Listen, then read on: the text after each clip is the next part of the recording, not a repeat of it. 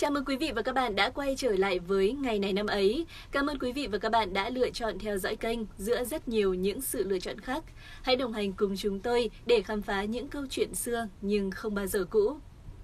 Quý vị và các bạn thân mến, trong lịch sử phong kiến, chuyện hôn nhân với mục đích chính trị không phải là chuyện hiếm. Công chúa Thiên Thành nhà Lý làm vợ tù trưởng thân cảnh phúc vùng Việt Bắc công chúa Huyền Trân nhà Trần gả cho quốc vương Chiêm Thành là Chế Mân. Công chúa Ngọc Hân nhà Lê thì gả cho Nguyễn Huệ nhà Tây Sơn để củng cố mối quan hệ bang giao giữa hai phía Bắc Nam. Và trong số đó đã có một cuộc hôn nhân chính trị tạo nên một thiên tình sử bi tráng có một không hay được hậu thế nhắc mãi về sau. Và đó chính là cuộc hôn nhân được nhắc đến cuối cùng trong số trên, công chúa Ngọc Hân và anh hùng áo vải Nguyễn Huệ. Dù bắt đầu chỉ vì mục đích chính trị, nhưng trong quá trình chung sống, hai người đã có được sự tâm đầu ý hợp. Nàng công chúa Đức Hạnh đã chiếm trọn niềm tin và tình yêu của người anh hùng áo vải. Thế nhưng tiếc thay, có hùng tráng nhưng lại cũng rất bi ai. Sau cái chết đột ngột của vua Quang Trung, công chúa Ngọc Hân đã phải trải qua bao đau khổ thiệt thòi, thậm chí còn mang nỗi hàm oan nghiệt ngã. Để hiểu rõ hơn về câu chuyện đó như thế nào, mời quý vị và các bạn cùng theo dõi video của ngày hôm nay. Video được xuất bản vào ngày 27 tháng 4 nhân dịp kỷ niệm 252 năm ngày sinh của công chúa Ngọc Hân.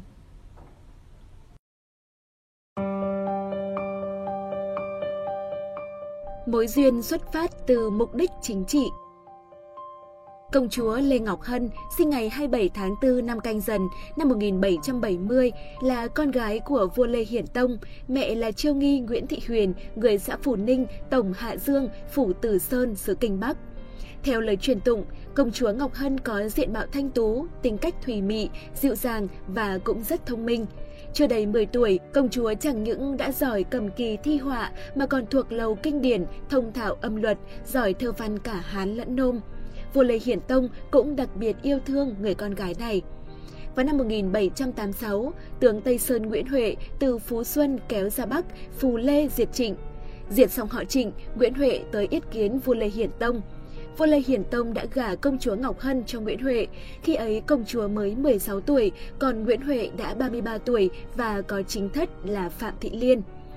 Vài ngày sau hôn sự của Ngọc Hân và Nguyễn Huệ, vua Lê Hiển Tông băng hà, triều đình rơi vào vấn đề chọn người kế vị. Lê Ngọc Hân nghĩ anh thân hơn cháu nên ủng hộ anh trai là Lê Duy Cận lên ngôi, nhưng lại bị tông tộc nhà Lê phản đối. Họ muốn lập Hoàng Thái Tôn Lê Duy Kỳ là con của cựu thái tử Lê Duy Vĩ lên ngôi. Do áp lực của tông tộc, Ngọc Hân buộc phải nghe theo. Lê Duy Kỳ được lập, tức Lê Chiêu Thống, Ít lâu sau đó, công chúa Ngọc Hân cũng theo lệnh công Nguyễn Huệ trở về Thuận Hóa. Chuyện tình đẹp nhưng ngắn ngủi trong quá trình chung sống với Nguyễn Huệ, với sự dịu dàng thuần khiết và cách cư xử nề nếp, gia giáo rất đặc trưng của người phụ nữ Bắc Hà xưa, Ngọc Hân đã chinh phục hoàn toàn người anh hùng áo vải. Nguyễn Huệ vô cùng tôn trọng nâng niu Ngọc Hân và luôn hỏi ý kiến của bà về những ứng xử cần thiết với triều đình nhà Lê. Vào năm 1788, Nguyễn Huệ lên ngôi hoàng đế trước khi ra Bắc để diệt quân Thanh, lấy niên hiệu là Quang Trung, phong Ngọc Hân là hữu cung hoàng hậu do chính thất Phạm Thị đã được phong làm trung cung hoàng hậu. Năm sau vào năm 1789, sau khi đại thắng quân Thanh, vua Quang Trung lại phong bà là Bắc Cung Hoàng hậu. Cũng có chuyện kể rằng, sau khi đại phá quân Thanh, vua Quang Trung đã sai toán khinh kỵ đem một cành đào thắm thăng long, ngày đêm phi về Phú Xuân để báo tin thắng trận cho công chúa Ngọc Hân. Đào Thăng Long từ ấy đã trở thành huyền thoại, tổ điểm cho thiên tình sử đặc sắc, anh hùng thuyền quyên, kỳ ngộ vĩnh cửu với thời gian. Công chúa Ngọc Hân có hai người con với vua Quang Trung là công chúa Nguyễn Ngọc Bảo và hoàng tử Nguyễn Quang Đức. Tuy nhiên, cuộc sống hôn nhân viên mãn của Bắc Cung Hoàng hậu Ngọc Hân và Hoàng đế Quang Trung chỉ kéo dài trong 6 năm. Năm 1792, vua Quang Trung đột ngột băng hà. Cái chết của vua khiến cho Bắc Cung Hoàng hậu Ngọc Hân suy sụp. Bà đã dồn hết tình cảm của mình làm bài ai tư vãn để khóc chồng, lời lẽ lâm ly bỉ thiết.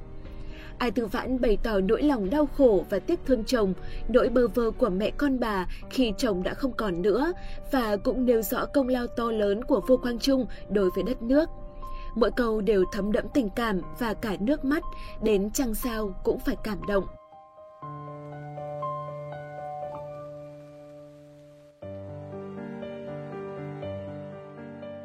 Chắc chắn tình cảm phải vô cùng sâu đậm mới khiến bà đã khóc mà thành thơ như vậy. Không ngờ rằng cuộc hôn nhân tưởng chừng chỉ là để củng cố quan hệ giữa hai lực lượng, lại hóa ra mối thiên duyên, anh hùng thuyền quyên trở nên nổi tiếng, trở thành một mối tình đẹp như tiểu thuyết, sống mãi với thời gian. Sau khi vua Quang Trung mất, con trai là Quang Toản lên nối ngôi, lấy niên hiệu là Cảnh Thịnh, sử còn gọi là Cảnh Thịnh Đế. Chính cung Hoàng hậu Phạm Thị Liên hay Bùi Thị Nhạn, thân phận chính thất đã trở thành Hoàng Thái hậu. Lúc ấy, Bắc Cung Hoàng hậu Ngọc Hân mất hết quyền lực. Bà đưa các con rời khỏi cung điện Phú Xuân, đến sống trong chùa Kim Tiền, cạnh Đan Dương Điện với danh nghĩa thời chồng nuôi con. Và tới ngày mùng 8 tháng 11 năm Kỷ Mùi, tức ngày mùng 4 tháng 12 năm 1799, thì bà mất, lúc đó mới 29 tuổi. Nhân lúc triều Tây Sơn suy thoái, Nguyên Ánh đã thừa cơ chiếm lấy kinh đô Phú Xuân. Ngày 18 tháng 11 năm Tân Dậu, tức 23 tháng 12 năm 1801, Hoàng tử Nguyễn Quang Đức mất khi mới 10 tuổi. Tới ngày 17 tháng 4 năm Nhâm Tuất, tức ngày 18 tháng 5 năm 1802, công chúa Ngọc Bảo cũng mất khi mới 12 tuổi. Theo một số tài liệu, hai người đã bị nhà Nguyễn bắt và có thể bị giết cùng với những người con khác của Nguyễn Huệ. Năm 1804, thân mẫu của Ngọc Hân là bà Nguyễn Thị Huyền vì thương con gái và hai cháu ngoại nên đã thuê người vào Phú Xuân đưa ba mẹ con Ngọc Hân về bản dinh, tức là dinh thiết lâm của bà. Ngày 16 tháng 7 năm 1804, bà cho an táng hải cốt của Ngọc Hân, phụ chôn hoàng tử bên trái và công chúa bên phải. Nơi đó nay là bãi cây đại hay bãi đầu voi ở đầu làng Nành, xã Phủ Ninh, nay là xã Ninh Hiệp, huyện Gia Lâm, Hà Nội. Đến thời vua thiệu trị nhà Nguyễn, vua coi việc lập miếu thờ vợ Quang Trung là một trọng tội nên đã ra lệnh cho quan quân địa phương khai quật mộ mẹ con Ngọc Hân đổ hải cốt xuống sông. Vì sông Nguyệt Đức gần làng, họ phải đem hải cốt mẹ con Ngọc Hân đổ xuống sông Hồng, cách xa làng Nành, đó là quãng sông thuộc địa phận làng Ái Mộ. Thường xót Bắc Cung Hoàng hậu, tài hoa bạc mệnh, nhân dân ái mộ lập miếu thờ bà chính nơi bờ sông vớt được hải cốt. Dòng sông bên lở bên bồi, ít lâu sau, ngôi miếu nhỏ cũng bị lũ cuốn trôi. Tới năm 1858, ngôi đền thờ Ngọc Hân Công Chúa được xây dựng lại.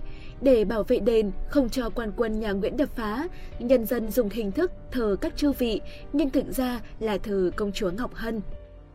Vâng, thưa quý vị, cuộc đời của người công chúa Đức Hạnh đã trải qua bao gian truân, đến khi đã qua đời rồi vẫn rơi vào hoàn cảnh thảm thương khiến cho người đời phải chua xót. Tuy nhiên, những nỗi đáng cay trong cuộc đời của công chúa Ngọc Hân đến đây chưa phải chấm dứt. Mãi tới sau này, bà vẫn phải chịu đựng những nội oan nghiệt ngã, gây tổn hại thanh danh. Mời quý vị và các bạn cùng tiếp tục theo dõi để biết đó là những nội oan nào. Thưa quý vị, Quang Trung Hoàng đế băng hà dù phải chịu nỗi đau và sự mất mát quá lớn, nhưng Ngọc Hân công chúa lại bị nghi ngờ là hung thủ hạ độc người chồng đầu ấp tay gối của mình. Mỗi nghi ngờ này bắt nguồn từ một bài viết trong cuốn tạp chí phổ thông số 62 ngày 1 tháng 8 năm 1961. Tác giả bài viết là ông Thượng Khánh đã đưa ra một giả thuyết cho rằng Hoàng đế Càn Long hứa gả con gái cho Quang Trung nên Lê Ngọc Hân vì quá ghen đã đầu độc chồng. Tuy nhiên, sau khi kiểm chứng lại những sử sách có chép về sự việc này đều xác thực rằng vua Quang Trung chết vì bệnh huyễn vận hay còn gọi là bệnh cao huyết áp chứ không phải do bị đầu độc.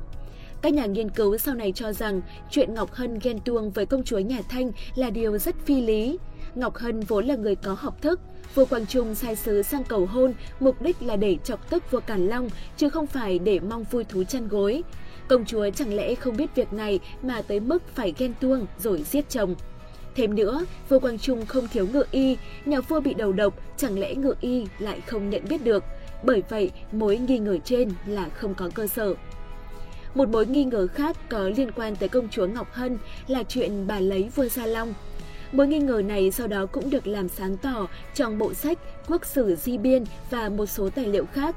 Cụ thể, tác giả Phan Thúc Trực đã chép rằng năm nhâm tuất, Gia Long năm đầu 1802, vào ngày 21 canh thân, Thế tổ Gia Long tới kinh thành Thăng Long, hào mục bắt anh em Nguyễn Quang Toàn dâng lên vua, dâng nộp bà Phi Lê Thị Ngọc Bình vào trong cung vua.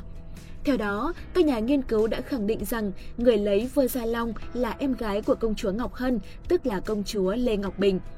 Khi mới 12 tuổi, do mai mối của Ngọc Hân, Ngọc Bình đã kết hôn với Cảnh Thịnh tức Quang Toàn, từ đó công chúa Lê Ngọc Bình trở thành chính cung hoàng hậu của nhà Tây Sơn.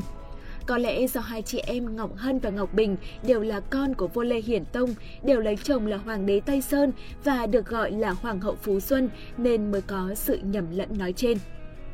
Vâng thưa quý vị, qua những câu chuyện trên, có thể thấy cuộc đời của Ngọc Hân công chúa đầy dẫy những đau khổ và thị phi. Tuy nhiên, có lẽ rằng mối tình của bà với Quang Trung Hoàng đế sẽ là điều mà hậu thế nhớ mãi về sau. Cảm ơn quý vị và các bạn đã theo dõi video của ngày này năm ấy. Nếu thấy nội dung hay, thú vị, bổ ích, đừng quên like, share video và dành tặng kênh một lượt đăng ký nhé. Cảm ơn quý vị và các bạn rất nhiều. Xin chào và hẹn gặp lại.